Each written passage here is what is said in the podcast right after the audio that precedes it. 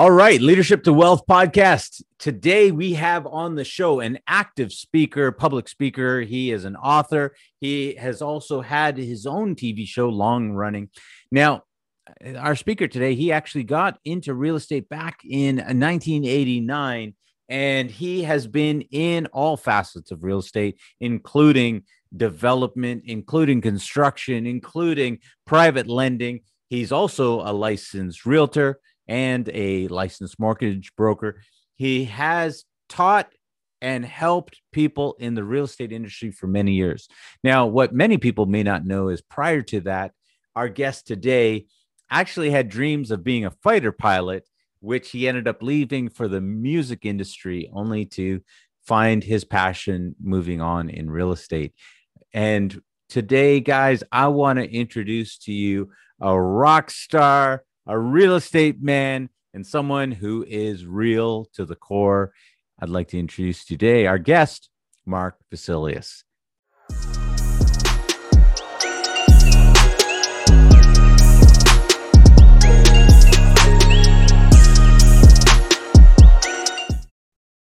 So I've just said all these wonderful things about how you've been in the industry for so long.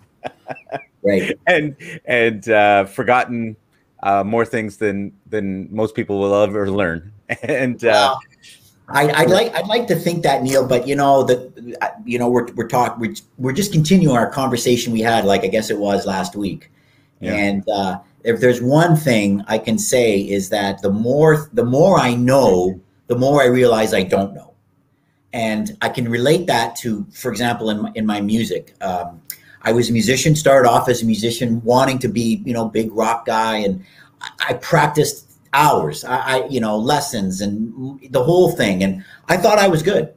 Um, I, I I played in some good bands, I toured, I did a lot of stuff, but I got to tell you, as I got older, I started meeting jazz guys, and I started, and so I was humbled. That's that's the first thing that you know we could talk about forever on is being humbled, and there's nothing more life uh, changing than being humbled and accepting that humility. So I've circled back and actually started recording again uh, after having left music for about 20 years. Wow. And I'm just blown away at what a lousy musician I really am. you know, I, I like I like what I'm playing, but I realize when I really listen to it, I go, would I listen to this? Would I buy this? And I'm going, I don't know. So I don't know if that's a great way to start this conversation about being what? being humbled. You know, how how did you get into music in the first place? Oh wow, that's that's a great. That's a I, I don't know. I mean, um, you know, looking back, uh, I, I really wanted to be a pilot. I, my, my, my brother and I just love filing. And so I joined the Air Cadets at 13, got the buzz haircut, you know, marched up and down. And then for some reason, I, I, uh, I uh, got into music at high school, I really didn't think much of it. But the music, but the uh, I, and I was taking drums, and he says, "You know, you're really good. You should take lessons." And I thought, "Oh, well, I guess so." So uh, I took lessons, and it, and it really took off. The Air Cadets found out, and they said, uh, "Mark, we're pulling you out of the pilot program, and we're going to put you into the music program." And I said, no, no, no, no. And this this is a cool thing, Neil. For the first time, I was 16 years old. I did whatever my parents told me. I was a good boy, you know, the whole nine. At 16, I walked in and said, no, I don't want that. I joined three years ago to be a pilot. And I'll never, ever forget walking in there, scared to my mind to the captain, right? You know, attention and all this kind of stuff. And I saying, no, uh, I don't want to go to the music summer camp. I want, I joined to be a pilot. And he says, you have to learn discipline. And I said, no, this is not the life I want. I couldn't believe it. I walked out at 16. And you know, Neil, from that point, I grew my hair. My dad and I really didn't get along anymore. And I started becoming the guy that I am today, which is whatever that may be. But I do remember from six, so from from 10 to 16, my dad and I, golden. From 16 to about 25, my dad and I, not so much because I grew my hair and joined a rock band and, you know, got into music. And, uh, but I was pursuing a passion, which really you know, Neil, I don't want to keep talking and talking, but that is the key to life is following your passions for sure. I don't know if you would agree with that, but that's it started it started there realizing that. So he, oh my goodness, Mark. I, so Bruce Spring uh, not Bruce Springsteen, uh, Bryan Adams, Summer of 69. Yeah. I mean, I remember hearing that song and immediately wanting to be in a garage band. And uh, of course, I lived in an apartment building at the time, so I was like, I, am not sure how we're going to do this because we don't have a garage. But, um, but you're you're just talking about passion, right? And right. and and there's just something that hits. And I mean, music is let's there's something about music anyways i mean it, it soothes the savage soul right it, there's something to it that it just speaks in ways that we we don't always have words for and so sure. i can completely get that passion what's really interesting about the story that you just shared is how how ready you were to go be the rebel fighter pilot and then how how that all flipped on its head and you ended up becoming the rebel uh you know um band band member you, you know, you know, Neil, I, I, and I certainly, you know, I know, uh, I, I want to relate it to what you talked about at the beginning. Is for people listening, you know, what added value can I give someone listening? And I, I, mm. I, I'm trying to connect that dot, and I'm realizing that my love for music, as much, so just quickly, I, you know, I, I stayed in the music business up until I was 40 years old, and that's when I got into real estate. I made a big change, and but I, but I, I want to connect that story about passion to my greatest real estate deals were related to my passion for music. It's like you're. Let, let me let me connect two dots. Yeah. For, for, well, I, I have other passions. I have passions for sailing. I have passion for my faith. I, I'm I, I, I love God and I'm a, I'm a church going God. But I have three things I say. There's only three things I can sell. I can sell sailing, I can sell music, and I can sell real estate. The fourth thing is, of course, I can sell the Bible, but that's not my call. So I believe that we should we, we only can be good at so many things, and so I I became you know I believe I became an okay musician. I, I got my head into real estate and I got my head into sailing and and and cycling and stuff. But getting back to that, so I was into sailing, and then lo and behold, someone liked my boat, and we started talking, and he ends up being the number one designer in in uh, in Toronto. I don't know if you remember a place called Toby's Toby's Good Eats it was a it was a hamburger joint, and it won an award for the best design. So you know how you walk into let's say Jack Astor's and you have the brick wall and all these pictures. This guy, Peter Cotton from Sunburst Design in 1975, won all kinds of awards because he started that trend. That's how old I am. Yes, I know. Anyways, lo and behold, he has a sailboat, and I didn't know who he was. Make a long story short, he connects me to my very first real estate people because he's in construction. So because of our connection about music, he was a huge music guy. He loved and sailing. We became good friends. So it was nothing related to work. That's my first story about passion. The second one is with was is with Chuck Mady. So I was already in real estate. I was living in Barrie and somehow this guy called me and, you know, he had a pro, I had to know who I was meeting. He says, Mark, can I come up and meet you? You know, I got a couple projects. And I thought, yeah, I had 80 apartments at the time, very busy. And I thought it was just another, I didn't even Google them, which by the way, everyone should do before every single meeting is Google the guy you're meeting. Anyways, get in the car and we, and he starts playing music. And I said, oh, that's uh, Steve, uh, uh, um, Steely Dan and the drummer Steve Gadd. And, you know, you know, during that solo he did. And he goes, wow, you know a lot about music. And I went, yeah. He goes, well, let me tell you, I love the whole trip. We talked music and we went for a drive. I was so engrossed by our music conversation. We end up at a site and he says, what do you think of this? I go, oh, what are we doing here? And he goes, oh, I'm just, you know, showing you a site. What do you think? And I said, well, I think this, I think that. We come back. We talked music the whole time, Neil. He hired me as his VP. You know why? Because he said that the, the, the real estate thing no question. He said it was my passion for music. I, I don't know how that worked. Anyways, him and I are lifelong friends, just to be clear. So there's a story about my love for music relating, and because of that, Neil, becoming the VP of development, I was into the rental space, and you and I had talked about that, about how real estate goes into cycles. Yeah. And that that you know learning the different cycles so i'm now getting much more involved in development and change of use as opposed to buying cash flow properties i yeah. learned that uh, with with with, uh, with chuck so okay, I know that's wait, a long. I, I, know that's a long story, bro. No, no, no, no. It's perfect, perfect, perfect. I I got to ask the question: Why do you think there was that connection there? That he went from your passion for music to hey, I want you know, I want to bring well, you in you know, on this. Yeah, I, I, I don't know. I mean, I know that you know, knowing his character, he he cut through the crap. And let's face it, most you know developers and and you would agree, successful entrepreneurs, they just cut through the crap. And the more confidence you get in life, the more you have an ability to cut to the chase and say, here's what we're really talking about. Let's cut the crap. I, I would have to assume that you know, he um, he saw that you know how how how truthful I was about my music, and I told him all about that. I actually didn't know I was being interviewed at the time. He was interviewing me. He didn't even tell me, um, but he offered me a job afterwards. And uh, I said, "But Chuck, we hardly talked anything." He goes, "Mark, I don't have to. I, I, I already know your resume. Someone, so someone had already said, "Hey, call this guy Mark and Barrie. He knows this." He says, I, "I just wanted to see what kind of person you were." And I don't know about you, but it, it you know, you can tell a lot by having a person talk about their passion. And I guess we'll circle right. back to that is, you know, the passion, a passion tells you a lot, right? About who the person you're dealing with. And if they're truthful, they'll you, you'll tell. You'll know if someone is passionate or if he's, yeah. you know, trying to jerk your yeah. chain. So yeah.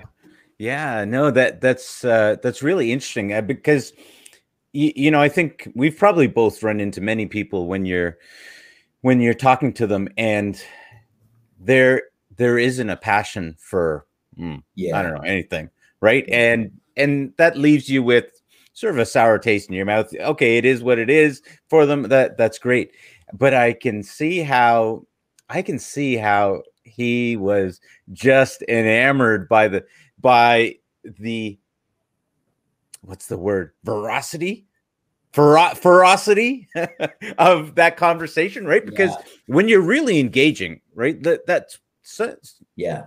In this business, you want to be able to enjoy the people that you're that you're going to spend time with, yeah. right? And, exactly, for sure. You want to be surrounded by by people you you like being surrounded with, for sure. Yeah, yeah. Well, okay. Let me let me just kind of jump to a, a, a question about that. You're your grandmother told you to get into real estate. Correct. Yeah. So so I I, I know we talked, but so briefly, yeah, she came here. She was able to buy a townhouse right at the corner, right just off uh, the corner of uh, Bathurst and Queen, and it was a townhouse. And then she rented rooms. It had six bedrooms, and so she rented these rooms, and that's how she lived till eighty-seven. Never walked into a thing. She just rented rooms to the to the people, and as you can imagine, there'd be some, but somehow she managed. And so she told me, she said, you know, you know, when you're younger, she said, get into real estate. And you know, when you're 19, 20, no one else in my family was doing it, to be to be honest. No one else. You know, my dad was, hmm. I'll say it, my dad was a union man. Um, I'm not a union man. I, I believe in, you know, you, you work hard, you get paid hard. I had opportunities to be in a great union. I was a conductor on the railway. And uh, when I saw uh, much older guys, I was 20 at the time, and I saw how bitter they were I realized is that that could be me 40 years from now. You know, meaning that, you know, they treat us wrong, they're this, they're that. And so I looked at that and I said, is that the kind of person I want to be? And that's and again, you know, bro, no one told me to ask those questions. But again, you know, circling to helping people say, look at a guy that's been in the industry you're thinking of, and is he the type of person you want to be? Is he does he live the life that you want? And then follow that path. And so I saw these union guys, and all they were was pissed off. They were upset all the time. Made a lot of money, but they just. And I said, I don't want to be like that, and that's when I yeah. quit. And my father was totally against it. Again, as I mentioned earlier, you know, my, my dad and I butted heads. So yeah. so he was dead set against it, and I and I said, Dad, I just I just I don't want to be in a union. He goes, You don't know. They'll take care of you. They'll give you this and they'll do that. And I go, Yeah, but Dad, if I'm unhappy, if I'm unhappy, it doesn't matter. And that was that was a that was a real real tough moment for sure. Yeah, yeah. Um, wow. Okay, so you went from going to be a fire, fighter pilot to uh, going over long really haired. by the way. yeah. From there to um, to getting into music, getting into band, all that stuff. Almost going down the road of being a union man and just, right. but All just looking down. Yeah. Yeah. yeah, looking down the road and going, this is not how I want to spend my Right. life. Yeah. And and um, and then you and you continued down music at that point. For sure, for sure. I, Yeah. I, I I believed in it, and I I actually worked for a big company. It was a company called Erikson, and Erikson, for those that are, are into music, I mean, uh, I mean, they supplied Kramer guitars, Pearl drums, Fostex, you know, Kram- Korg, Korg pianos was my number one line.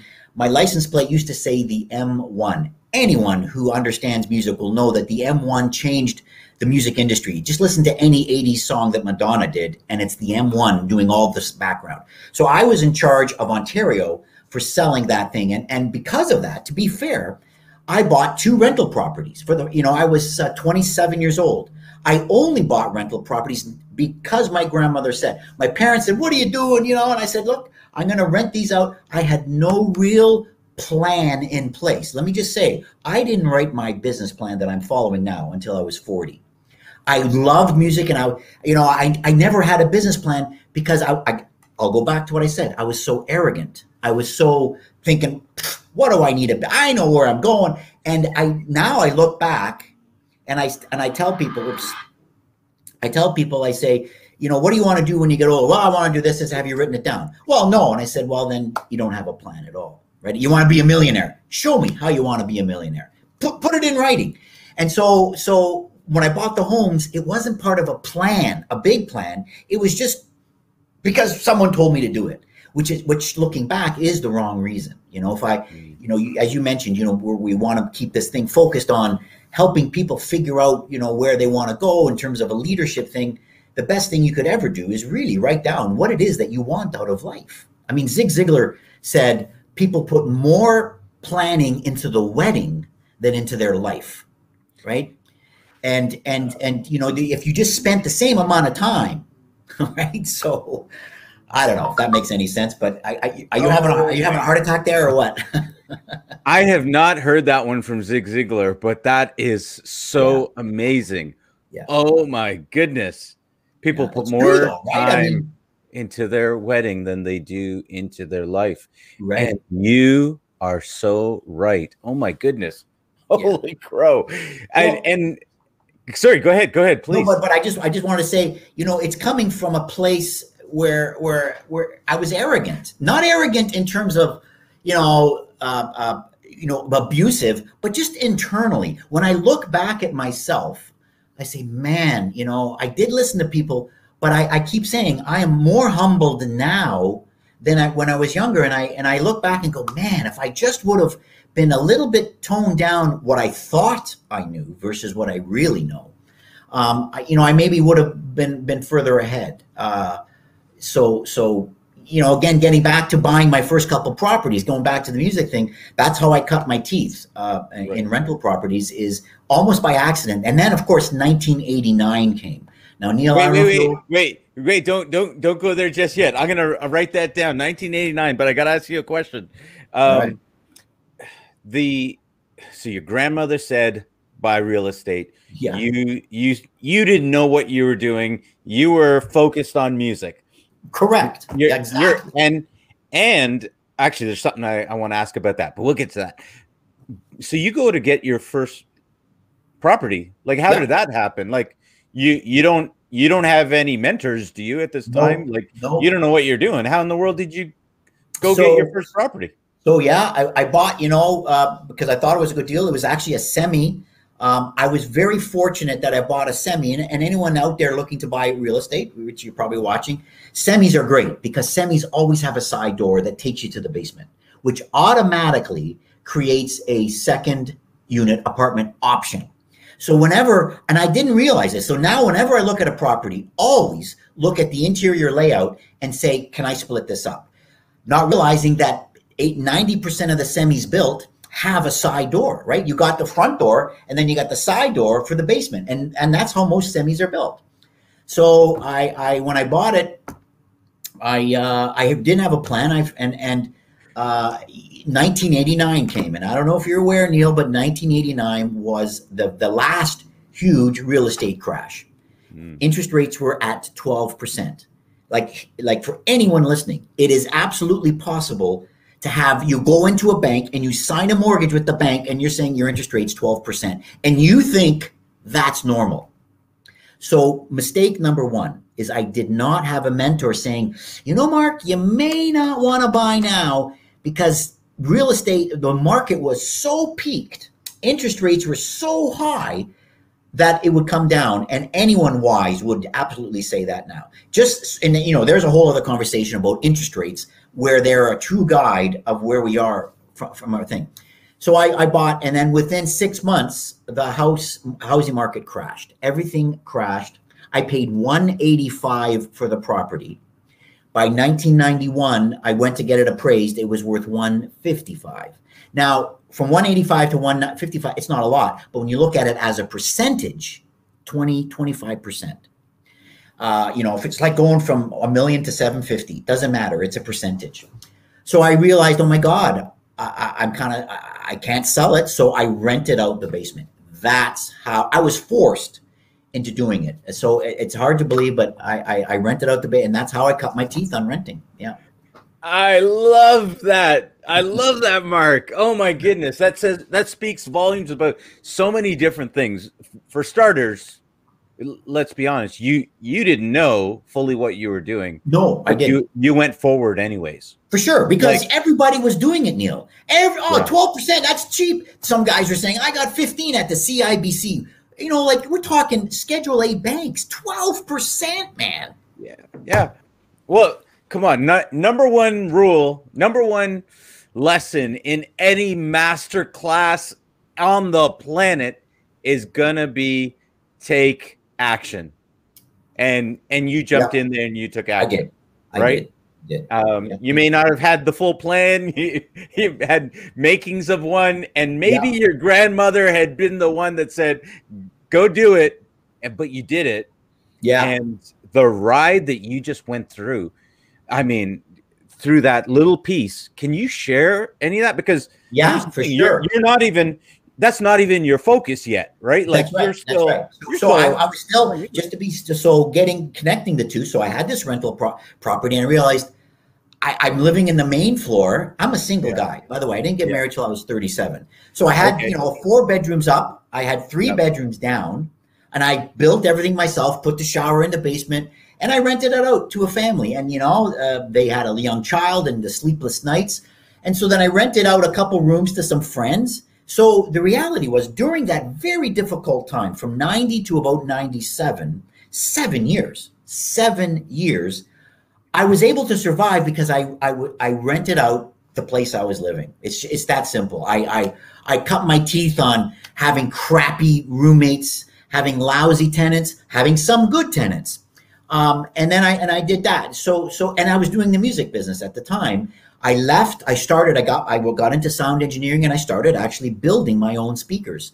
I very, very much got into um, sound engineering and uh, worked with a partner that actually developed a distortionless speaker. We created a crossover. I don't know if anyone understands. So sound goes into a speaker and gets divided by the crossover, and the crossover sends the highs to the horn, the, the, the lows to the to the woofer, and things like that anyways, I thought I was, you know, onto something, and I had 20 employees. I had a manufacturing facility uh, right outside Toronto, um, working my butt off, building, and not really making money. Every time I had a piece of money, I had to buy new equipment. I bought CNC machines. I, you know, WSIB was always on my case because of the saw. We were cutting wood, and oh my god, I had glue. Anyways, bro, I really got tired and frustrated, more frustrated with our with our governments on how they make Canadian manufacturing so difficult. And uh, you know, I sorry if I'm rambling, but this is part of the story of.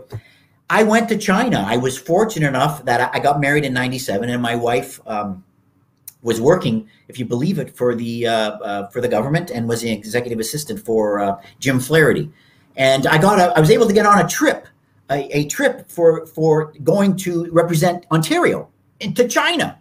Who me? So I went with these guys, you know, I'm going to China. And I, Neil, I saw factories building speakers, speakers that you know where you know when you see you know in a building that's so high you sort of you know that like the second floor and then you look out and you can see the whole the factory was so big it was misty i couldn't see the other end of the building like i was up on the side and i was looked down and i could see okay there are some saws and and so i'm thinking how and i asked him how big how big was it he goes oh it's only about a quarter mile i said you're this building is a quarter mile and you're building just speakers it was, oh yeah. And they tried to, to, to convince me to move my, my manufacturing there. Neil, the lesson I'm saying is I got back and I got out of the speaker business. I got out of the music business because I saw how am I going to compete? They were building stuff there so cheap. This was 2002 that uh, when I came back, I, I said, guys, it's only a matter of time before someone with a lot of money is going to go over, buy 16 container loads and flood the market. And that's exactly what's, if anyone's in the music business, convince me if I'm wrong, but you look at the speaker and some, and a lot of the stuff in the music industry comes from China. So I got out. I got out. I got out, and that's how I, you know, I ended up there and got married. And then, so when I got out, I, I, interject if you want, but you know, I'm just going on and on because why not, right? Hopefully, people watching are can pick up on something and you know learn. And I'm just trying. Mark, to I'll, I'll, I'll, I'll stop I'll you stop when you go up. When you go up, okay. don't worry, keep going. So, so I, I then, uh, I then looked at this property, and it was on Bluegrass Boulevard. If anyone knows Richmond Hill, it was Bluegrass Boulevard. I won't give the address, but Bluegrass. Anyone just off Taylor. Um, so, so uh, I looked and said, in my life, what is the only thing that I really I didn't make money. I made I paid the bills, but I made money in real estate. So I looked, talked to my wife, and I said, you know, I, I think I have to make a career change. What are you going to do? I'm 42. I just had my second son. As I was, we're going to get into that, and I'm going, what do I do? I don't know. So I looked at real estate and I and I what the biggest motivator, if this helps Neil, the biggest motivator, I was sick of what the, the WSIB was doing to me. I was sick of paying all these employees, not the employees didn't deserve it. It's just all of running the company and all the machinery. I said, how can I make the same amount of money with less work? I don't know how I, if, if there's anything I can tell anybody, figure out a business where you don't have to work that hard and you make tons of money. But you know I, I i you know i love physical work. I love i was a landscaper and you know I, as you know I, I built all these apart i love hard work but i didn't want to count on anyways i looked and i said the only thing i made money on was this property. So i said i'm going to get into real estate.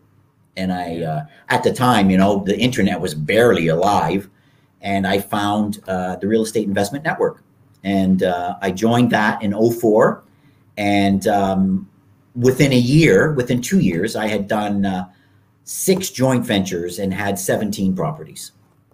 Because, because you know, bro, getting to the passion, I, I looked at what this was going and I said, this, this is it. This, this, I get it. These guys are making money passively. Yeah. And I picked everyone's brain. I, I, I connected with some of the smartest people in the world that I know. And just, yeah. and at 40, bro, at 40, start wrote my business plan and because of the business plan you start and you you know you mentioned zig ziglar jim rohn earl nightingale these are the older older guys yeah you learn that these guys they're they're saying stuff like jim rohn says what book are you reading now so that in five years from now he says read the books that'll affect your life five years from now right. don't read you know something that read wow. one that's going to be and i thought wow he's talking about planning and building and goal. And Zig Ziglar, huge into goal setting, huge. I mean, that guy has a. So I bid on I bid on that one and said, okay, I'm going to write a business plan for my life. I'm going to write. I'm going to, and I wrote everything down. You know, the five things you got your you got your your uh, academic, your spiritual, your financial, um, uh, your family and social, and then of course your your academic. And so, what are your goals in all those areas? and then through that what what what comes out you know i can go through it i by the way i i wrote a whole I had a whole website called the six steps to success and if you read bro if you read my book i actually have I have uh, a, printout of it. I think in, oh, right here, bro, bro, look at this, bro. There it is. There, six steps to success. So it's it's it's it's an Excel spreadsheet of where you line up all your goals and you and you spit out your goals. So uh, and, and and and in this book, as I say, don't talk to me real estate unless you have goals, unless you figured out what you want. Otherwise, you're just going to waste my time. So if there's a piece of advice, if you want to talk to someone that's done something, go to him with a plan and boom, you're he's going to respect you, right? How many Neil? How many times someone come up to you? I want to invest in real estate and say, well, what do you want to do? Well, I don't know. I just heard it's a good thing to do. Don't waste my time. so that's where that's how I started in real estate. I don't know if that makes any sense, but woo. Mm. okay, so hang on a second. All right, we you just took me on a bit of a whirlwind there. Um, is a beautiful and I don't story. want to keep talking. Like I just, I know I'm rambling, bro. I'm rambling and blah, and I'm trying to stay focused on what you said, which right. is helping anyone watching. If I can be of any help, is really what I want. Because yeah. you know, uh, what's his name? Stephen Covey says abundance mentality or scarcity. I've learned abundance mentality is the world I want to live in. If yeah. anyone succeeds because of me, that's amazing. That's how the world I want to live in.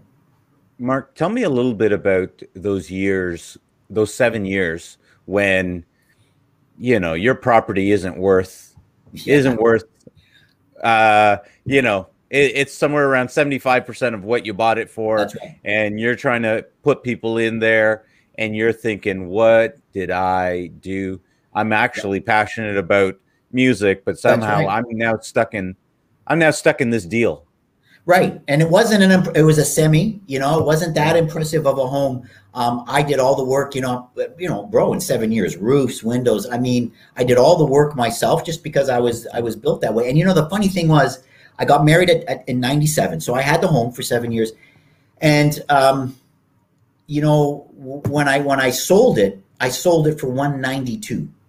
I paid 185 in 1989, sold it for 192 almost well 10 years later. So it, i had only made 3000 but here's this is one of the motivators is in that time my tenants not realizing how it works my mortgage ended up only being 92000 so i had made money. So I, I was able to sell the property almost for what i paid for it 10 years later and had $100000 to put towards another home because no one explained to me have tenants pay the rent down for you. And again, right. that's the passive income. That's right. that, that's something that that I just want to encourage everybody. How do you create passive income? So what what what were you thinking about your grandmother at in during those years as you were dying? Well, uh, you know, she she was too much of a humble woman uh, to to do anything but but you know it's hard to explain, Neil. I mean, she rarely spoke. I mean, Christmas dinners, you know, everyone's yapping, and there's my little. Old she doesn't say anything, and then people would, and we had, you know, I don't know about your family, you know, 25 around the dinner. We're European, you know, loud eating food, and then we're talking about the world events, and we're opinionated. Ah, you don't know. And then someone says, "Hey, Grandma, what do you say?" And she goes, "Ah, it's all just talk." And and I thought, God, there's another wise saying. We're all trying to force, you know, when you're young, you, ah, I think you're wrong, and blah. And then we a lot of it was fun. It was all in good. But my, you know, she says she was trying to say, why bother? You guys are just thrown off. And that's the way she was built. She was a woman of action. That's for sure, a woman of action. So, so you know, during those tough times, I, I, I wouldn't, I couldn't say that I was, you know, oh, how would my what would my grandmother do? Because I was just trying to survive. You know, my music business, as as I mentioned, I just paid the bills. Loved yeah. it. Met so many wonderful people in the music industry to this day, but really did not make money at it. Yeah. Yeah. So, wow.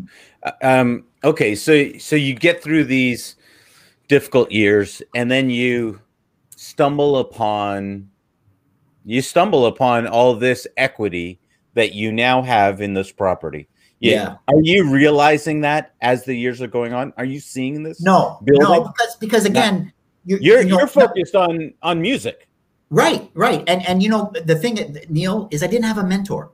I didn't, right. you know, as uh, what the one of the first things I learned when I joined, uh, you know, a group, so to speak, uh, an investment group, is get find a mentor No one talked like this. Zig Ziglar talked like that. Earl. And here I was 42. And again, I go back to the fact that I was so arrogant. I thought, I, I know what I, I'm a good drummer. I know what I'm doing. I'm smart. I have this. I, not realizing that there's a lot smarter people out there that if I would have had, and to be fair, I had one guy in university. So I was, uh, I, by the way, I could go on. I, I, left home at 18 on a motorcycle, lived in Florida, uh, worked on a cruise ship. Bro, there's all kinds of stuff in there. I came back, went to university. Lo and behold, a new neighbor moved in. So I was gone for two years. I came back at 20, started university.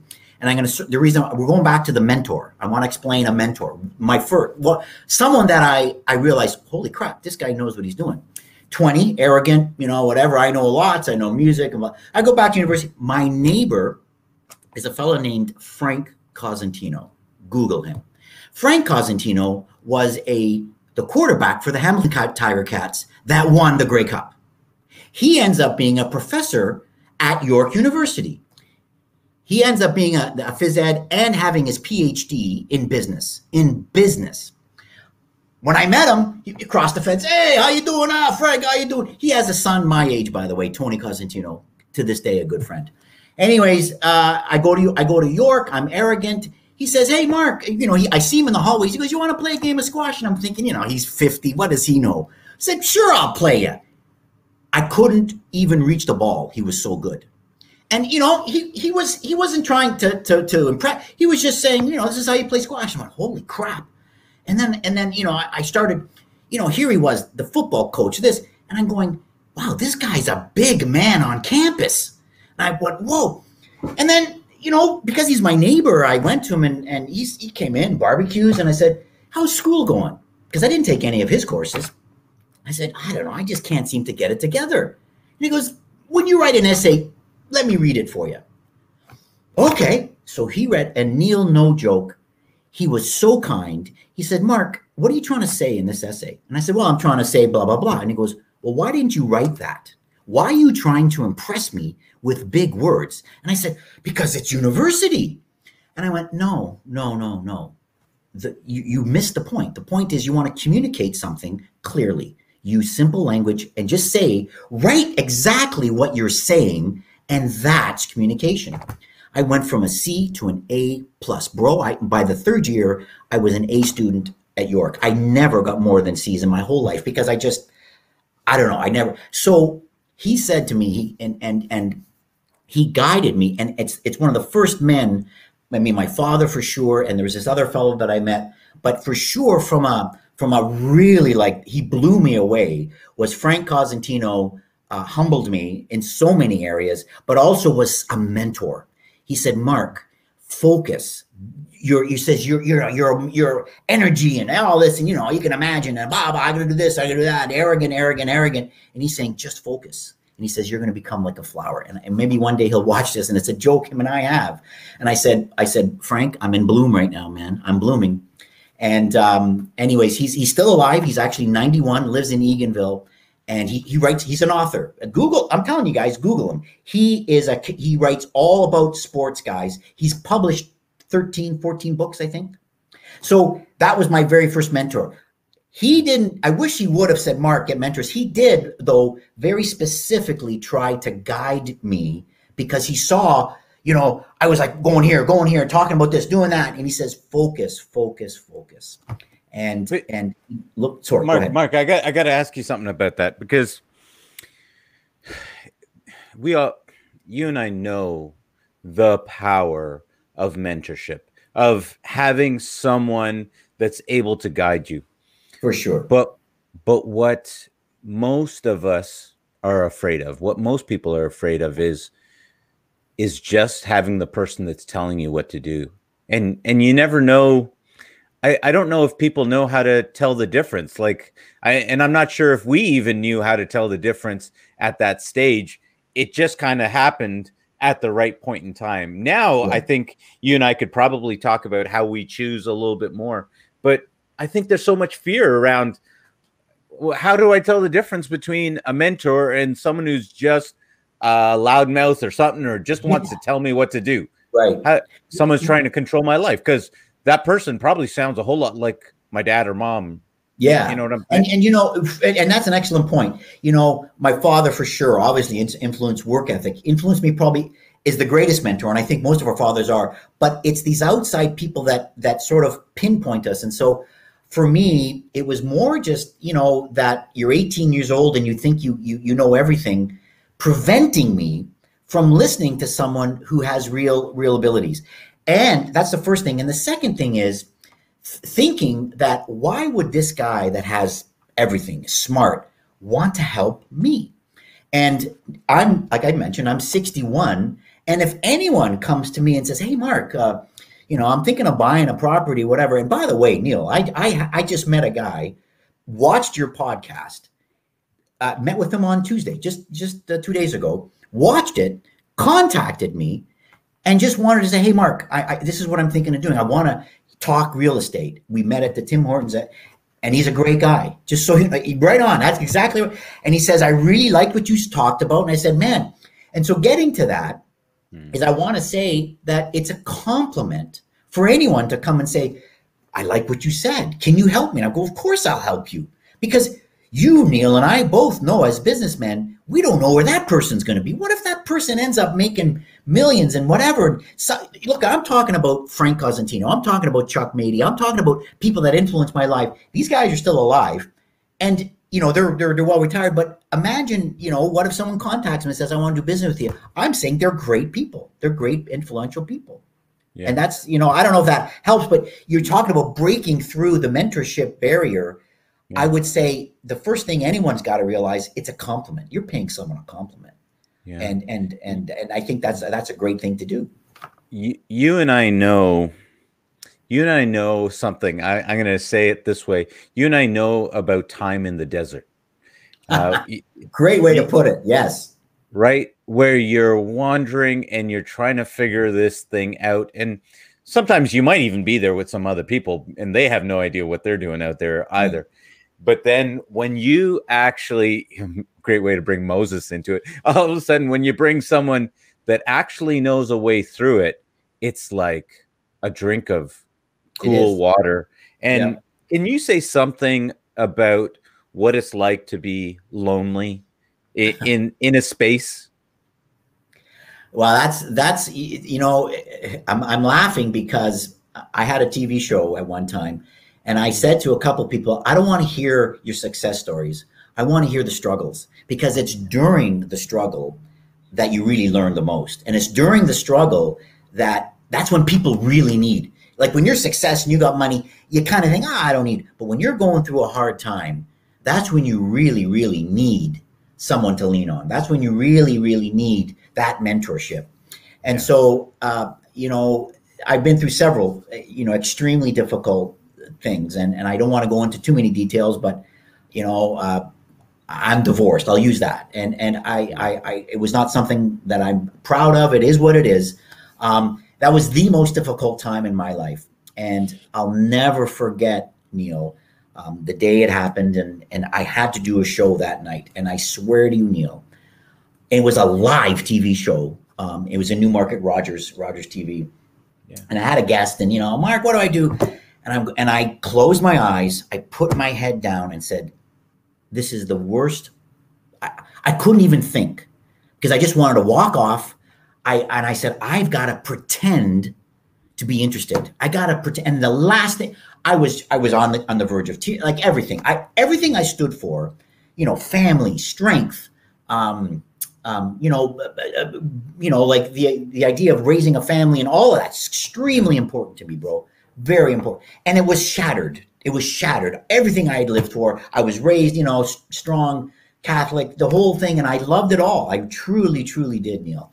And to have this happen, and then the reason why I'm mentioning it is, is I I just put my head down. I pray. I said, "Get me through this next hour," because I, I, I had to. And I and I heard in my headphone, "Okay, you're on in three, two, one, and I went, "Hey, welcome to another episode." And I'll, bro, I, I, honestly, that memory is so vivid. I remember the lights. I remember putting my head down, and this person was going, Mark, what do I say? And I said, hold it, hold it. I just got to take a breather. So it's not really I, I know i'm not relating how i got through it but i'm trying to explain that there are moments in life where you're alone you're truly alone and you have to. God, I hate to use the word "fake it till you make it," but there is there is some truth to that, where Mm-hmm. where you have to put your head down. And I honestly don't know how I got through some of the things I got through. No joke, no joke. Yeah. I started, you know, if I if you want to talk about the desert, um, I started a company um, called Valor Capital, um, Mhm. and at the time, I, I I literally got divorced, and here I was starting a business. Had to drive to Burlington. I lived in in King City. Um, no money, you know, just bro. I look back and go, how did I get through it? You work, uh, you work your butt off. That's one thing. Work, uh, working very hard gets you through difficulties. Uh, You know, I I don't know how you want to talk about the difficulties, but I look back now and and just I don't know how I got through it. I'll be serious. I don't know how I got through it. That was the most difficult time. Yeah. Um, Mark, I, I really appreciate you what, what you're sharing and what you're giving right now because you, you're right. The the good times, the successes are real easy to talk about. For sure. But for anyone that's actually been been through it or had any success, what you really know and you really remember is what you had to get through to get Yeah. there Yeah. right and uh, and so I, I really appreciate what you're what you're creating here in terms of helping us understand the battle in behind because I think a lot of people see the gold and they're excited about that and they don't understand that you you're going to have to dig through a whole bunch of dirt to get there um and so like a lot There of people a- say, you know, to that, that you know, the harder I work, the luckier I get. Meaning that they, they, they- they say, "Oh, you're just lucky. You just bought that property." I said, "No, you have no clue. There's there's so many things going going on behind it. You know, like I always, if there's anything again I could say is, you got to give the two and a half minute speech. My son wanted to be a, a movie a movie guy. I said, "Okay, Miles, uh, you have you're in an elevator with Steven Spielberg. You got two minutes. Tell me exactly what you'd say." And he goes, "What are you talking about?" I'm saying because that's how prepared you need to be for the opportunity. Because then people are going to say you were lucky, and I, and no way were you just lucky. You were prepared for the guy that brought you whatever. But because how many right? So so be prepared with your business plan. Be prepared when that opportunity comes, because then you're going to get really lucky. Yeah yeah I, absolutely then they'll call you an overnight success after That's right. That right. And so all the struggles that you know you go through, all the internal personal stuff that you go through, um, they don't know how you got there, and they think, ah, you were just like bull, bull. I say that bull, bro. you know i've i've been in private lending for a number of years now and i remember when um you know people were uh, including brokers were trying to talk me out of it they're like what are you doing that for like Yeah. y- you- there's all this other stuff why are you why are you trying to do that type of business and then years later they, those same individuals would come back around and say wow you know it was i guess it was a really good idea that you got into it back then Yeah. You were lucky. You were lucky, Neil. Yeah. Yeah. yeah meanwhile if you had done any research or you, you know in all these different areas that we're talking about if you do some research if you if you put a plan together you can see that there's not i i'm not that creative. I gotta be honest. Like as much as i enjoy the creative side of me uh, a lot of it is if you just take the time to look to look ahead look at the past and then look ahead you know a lot of it can be figured out but this element of tenacity that you're talking about this element of being able to uh, hold up under the fire to be able to uh, stay cool and to look cool and calm while everything is going crazy Yeah. Well, and again, that's why I, I brought up that TV show is yeah there was a perfect example um, of of you know looking like, hey, I'm into this, but oh my god, that's the last place in the world I wanted to be. Yeah, yeah, and and you know something I, I think is important is that there's a lot of situations that you get into, and you get into them at one point, and once you've gone through it, it's a lot easier to deal. You don't have to fake it the next time around, um, and and I think there's something to being an investor that that those muscles get built through the through that fire, through that exercise that a lot of people don't get. Because I've seen, I saw a developer a few years back who uh, had amassed millions, millions of dollars in a very short period of time, in about a five year span. Right. And I looked at this individual on paper, and I can say this: I said, "Nope, something is wrong. I I will not lend this person any money."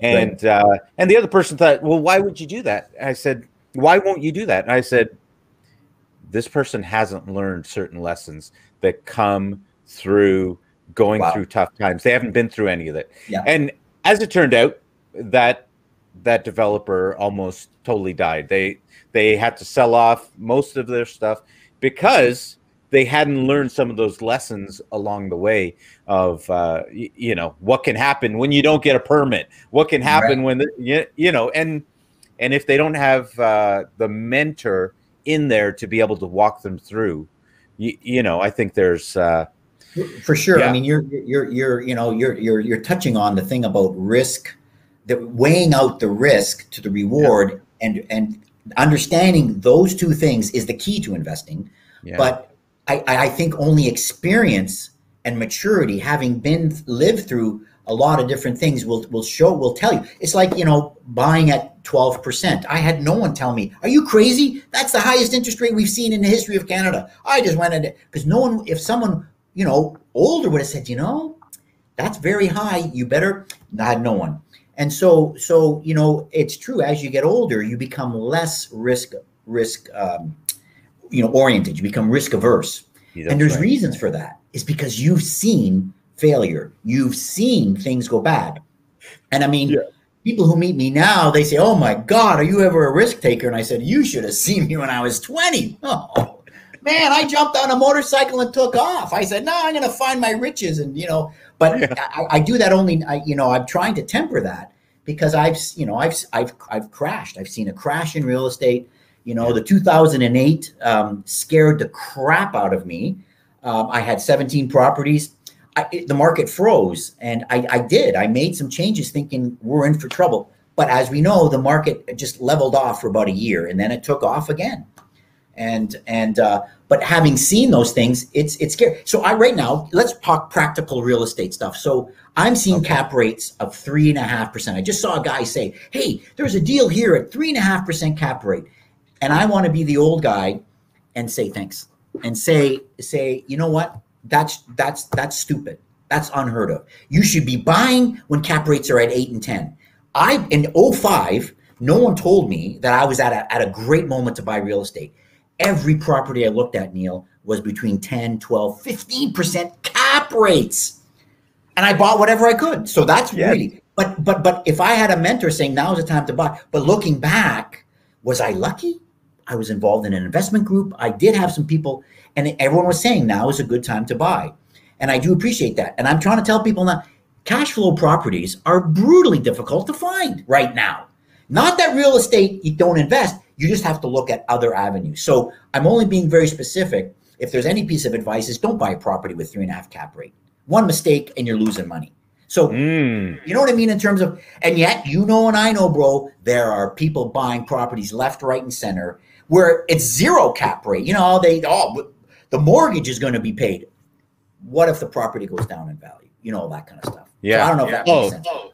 Forget about Forget that. About there are people right now that are buying that are losing money.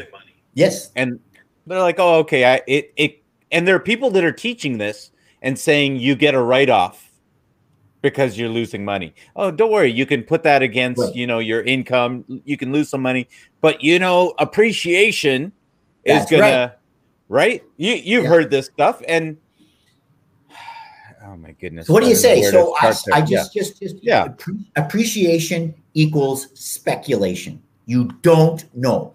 So if you want to be a speculative investor, count on appreciation. I, I tell everybody in this again. By the way, anyone watching, free book. It's it tells you whatever I'm talking about. It goes where, little, where do they get the book, Mark? Where do they get your book? You, you can email it to me. You can you can email me at you know mark at coreadvisory.ca. I would love to send you the book. Um, again, you know, it's self-published. It's not on Amazon. I just did it because I did have people say, "Oh, Mark, you should write a book," and I thought, you know what?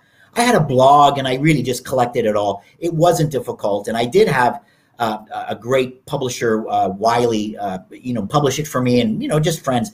But it was just you know a thing to. It was another checkbox, right? It's cool. I did a TV show. I wrote a book. These are all cool things. But in it, I, I say very clearly, you only buy on cash flow. That should be your number one reason.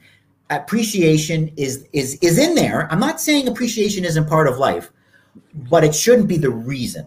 So right. that's all I can say about that. Oh, preach, brother, preach. I love what you're talking about. Well, I got to be careful what I, I got to be careful what I say because you know I, I I run a company core core advisory and yeah. and you know we're we're buying and when you look at my pro formas, uh, I do not include appreciation. So I can only do deals because I have to I have to preach I have to do what I what I preach, which is yeah. I'm not buying on uh, on on, appreciation. I'm buying on cash flow. If I'm buying a cash flow property, yeah. and I haven't bought a, I, I am I am buying one. By the way, it's a long story, but I'm buying one and it cash flows.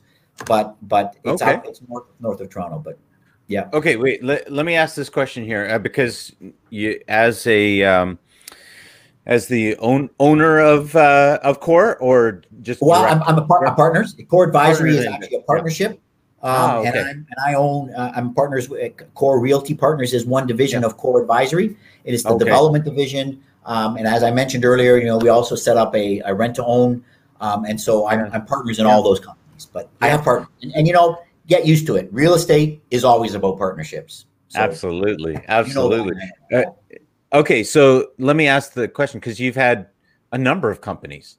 Mm-hmm. You, you've had a number of companies. So, uh, how how in the like if I'm looking if I'm looking you up and I see okay he's got core, but look at all these other companies. What does that mean? That means that yeah. those yeah. companies probably have all failed. Like how in the world can I look at this guy and? Well, yeah, I mean Valor is still around. Valor Pro Funds, okay. they're still around. You yeah. probably you know um, they're still around. I left and it was amicable. I'll just say it as that. I uh, yeah. Um, I uh, you know my music company. Uh, the speakers I have are still around. Bro, no joke. Yesterday, a friend on Facebook sent me a picture on Facebook Marketplace a pair of my speakers are for sale. I feel like buying them for as antique sake because you know I stopped building back in 2002. So man, and I built some. The last series were amazing. You couldn't blow them up. You could drive the crap out of them, throw them, and anyways, I had to sell it anyway. That's a whole other story. So yeah, you know, I, I never went bankrupt, never had a bankrupt company. Um, but I'm saying straight up, certain companies did better than others. And, and even right. on my investments, every investment right. I've done, I've never lost. My investors haven't lost. S- sometimes you didn't make as much, but I can honestly say that, uh, you know, so far so good. It's been, it's yeah. been it's been good that way. So, so now having been through a number of up and downs through different companies, can you say something about it, that in terms of like what what did you learn from going from company great company? question. Um, so if i'm saying life is about partnerships I, I, I then then realize that you want that going if you want to go into a business and you want to join partnerships the thing called the shareholder agreement is the agreement that binds the corporation. I don't know for anyone so if you if you want to buy a property and you're going to go into a partnership the corporation owns the property the shareholder agreement is the divorce agreement so that's how I look at it. So yeah. when, before you buy the property, write your divorce agreement, which is a great way of planning to say, if the you know what hits the fan, here's how we're going to divorce each other. And then you yeah. get, and it's a very, believe me, those are difficult conversations. You're going with a partner. Well, what if you rip me off? And what, you're right. What if I do? What if this happens? What if you steal money? What if, so you go through and the shareholder agreement, if they're, you know, again, having done a few of these, the lawyers have said think of it as the divorce agreement. So if there's a piece of advice, working in partnerships, working in relationships, create a strong shareholder agreement that basically is your divorce agreement and that way you can sleep at night and you both agree mm. if we get a divorce which is absolutely possible it's all written there oh you i buy you out shotgun shotgun agreement whatever it is no problem see you bye and that's how it's done yeah like, don't be um, afraid to ask. I guess don't be afraid to ask extremely difficult questions. Yeah. Like saying, you know, what if the market collapses? What if you're right? Let's put that in there. What if the market collapses? Here's what you and I are going to do. Yeah. And that's that. That's what there's. A, why is that important? because it happens.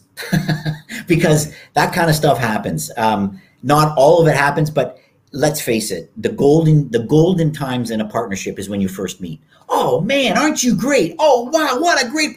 You and I are to make millions. Wow, you work. We're, oh yeah, we're to work hard. And then and then you and it's all positive. It's all positive. And I'm going and saying, stop the positivity. Hire a good lawyer that asks you the very difficult questions. Says, what if you hate the guy? What if he steals? What if he dies? What if uh, the market collapses? What if this? What if? What if he, he? Oh my God! There's so many scenarios. You know, most in real estate, there's pretty standard joint venture agreements and shareholder agreements. You know, you gotta. It's your roles. You do this, mm-hmm. I do that. Well, what if you don't do that? Well, then I do this and that kind of thing. Can you explain so, the difference between the two? A joint venture. So a joint, joint a, a joint venture agreement is a is a is a uh, uh, so so a corporation is a legal entity. A joint venture agreement may not be a legal entity, meaning that it's a trust agreement. So trust agreements can be anything where two people sign and say, "I trust that your signature is good." That's a trust hmm. agreement. A corporation is a legal entity that pays taxes. So that's the mm. way hmm. I've always been taught. It's like a person that has a number to it or a name. The yeah. shareholder agreement that gets attached to that corporation forms part of a legal entity. It may not necessarily be the joint venture agreement. So, how I sometimes look at it is the joint venture agreement is almost the draft of a shareholder agreement. You mm-hmm. can just survive on a joint venture agreement. In other words, you can both you can both say we're both our names are going to be on the property, and the thing that brings us together is the joint venture agreement. Right. So it's not registered agreement the way that a corporation is registered, right? A corporation is registered on title when you buy a yeah. property. Therefore, yeah. it's a shareholder. A joint venture agreement is not necessarily, however, you can register trust agreements. So just want to be clear that a joint venture agreement for me is is like the preamble to a, a shareholder agreement. Right. that helps. I don't know if that helps. That's fantastic. That's fantastic. Thank you for uh, putting that so clearly. I mean, honestly that you, are just teaching a master class right there uh, you, you, know i'm i'm continually talking with investors as you are and you realize how much is not out there in terms of people right. are going to people they're paying for mentorship they're paying for some of this stuff Huge and they're money. not getting they're not getting simple information like you just laid out. Hey, what's the right. difference between a shareholder agreement and a joint venture agreement? Hey, what's and the, the difference and, and between the, a rent to own and a and right. a uh, rental? Right, right, and and you know the the the importance of these documents um, mm-hmm. legally is really what it comes down to. I mean, uh, you know, a handshake is is still a fundamental of, of of a good agreement. You know, a handshake agreement, right? People say, "Well, I shook his hand." I know partnerships that have survived on handshake because there's trust. Yeah yeah. I cannot say, and people have said this. Uh, any agreement is only written on the is only as good as the people is is the person behind it is the signature behind it because you could sign an agreement and the next day you end up in court and guess what you go into court over a joint venture agreement you're going to be years and years you go into court i've seen mortgages where you know the the guy didn't pay it out he was paid paid out the the the, the amount sat in a judge for 4 years like you can even still have all that. It's that it's the person that signs it. That is true. And that's where how do you describe trust? Neil, right? Like how do you how do you put trust in writing? How do you that's really what in essence is a joint you're putting yeah. trust, you're putting trust in that person. And yeah. experience, I don't know how to I don't know how there's a whole other conversation about trust. Uh, you know, because we are trusting the people we're signing. Yeah, um, I, since you brought it up, I got to ask uh, about that. Can you see? This is part of the world of this is leadership to wealth, and where we talk, we're talking about taking leadership of yourself, and that that leads to wealth in finances, family, sure. fitness, all of these areas, and trust without a doubt is at the core of that of leadership. And so um, can you say a little bit more about about that? Because i think a lot of people are scared when when it comes to some of these areas. Yeah, they're scared and, when and, it comes you know, to marriage.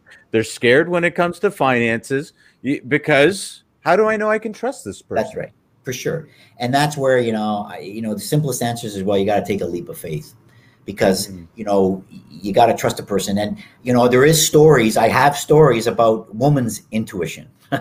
So i remember going to meetings and you know i remember hearing you know growing up wow women's intuition what the hell's that? Come on they don't have intuition. I got to tell you they do. I've been i've been in parties you know and uh, the girl i was with or whatever and he, they shake their hand and I go, what a great guy. And she goes, I don't know, Mark. There was something about him. And I'm going, what are you talking about? He was great. They were right. And I got to tell you, meaning that the person did end up, you know, doing something nefarious.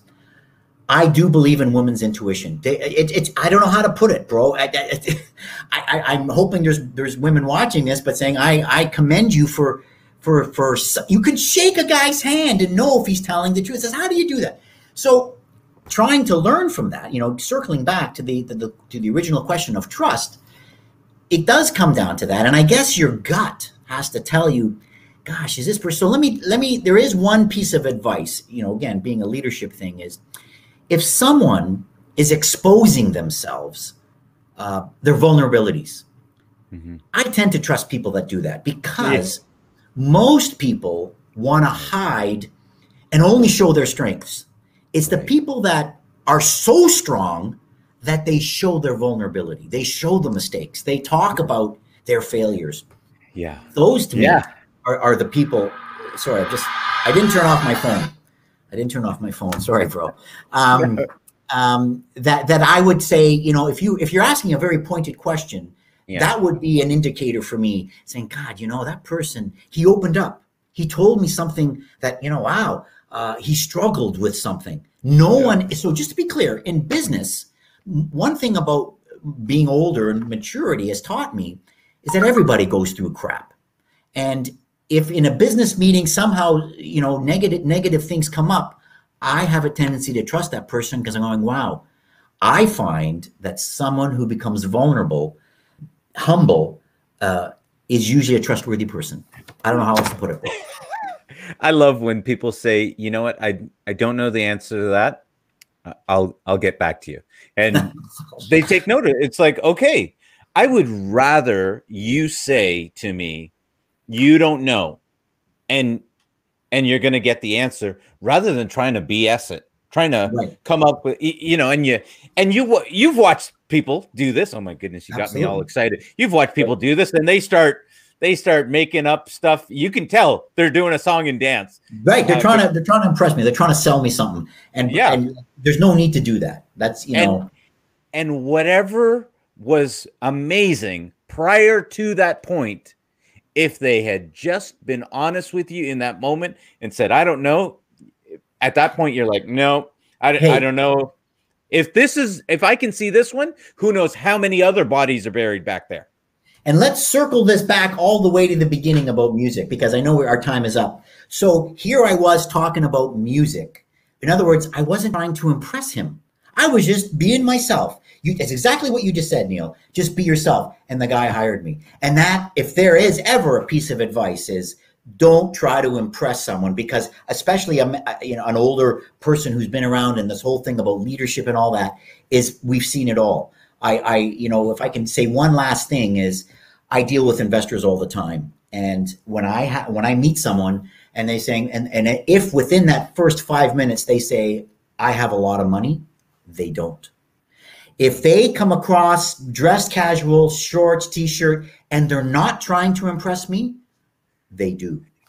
I bro, that's if if there's you know going back to the idea of trust, going back. In other words, you don't have to impress people. You you you just be yourself. I, I I know that's so boring and that's so not you know there's no lightning bolts. But for young people, everybody's trying to impress you.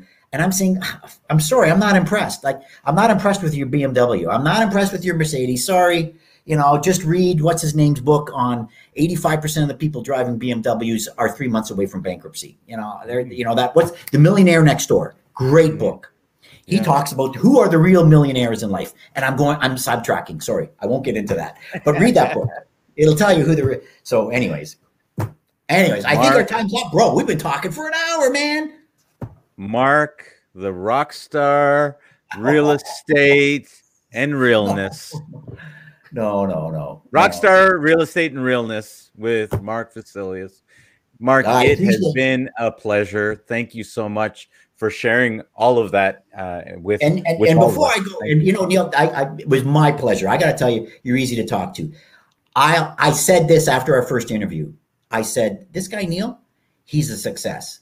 He all he did was lift me up. All he did was make me look good, and that to me is a sign of success. So Neil, you don't even have to. I want to interview you for my show, for my upcoming things, because I can tell you're a success because you're you're really making me look good. And I tell you, I've been in an interview. It, you you're you're nailing it. So I don't doubt Neil that you've got stories and that you're a success of your own. And so I got to just say thank you, man. You just keep it up. Thanks, brother. We we had a blast having you on the show today, and uh, definitely looking forward to you and I connecting more. Yeah, you're coming on future. mine. How's that? And guys, sure. guys, if you want to, uh, if you want to check out Mark, you can, uh, you know, of course, uh, go check him out at Core Advisory, um, and we're gonna have all of the links for to find Mark on the show below. So, uh, Mark, thank you so much for being on the show. my pleasure, Neil. Great chatting with you. All right, take care.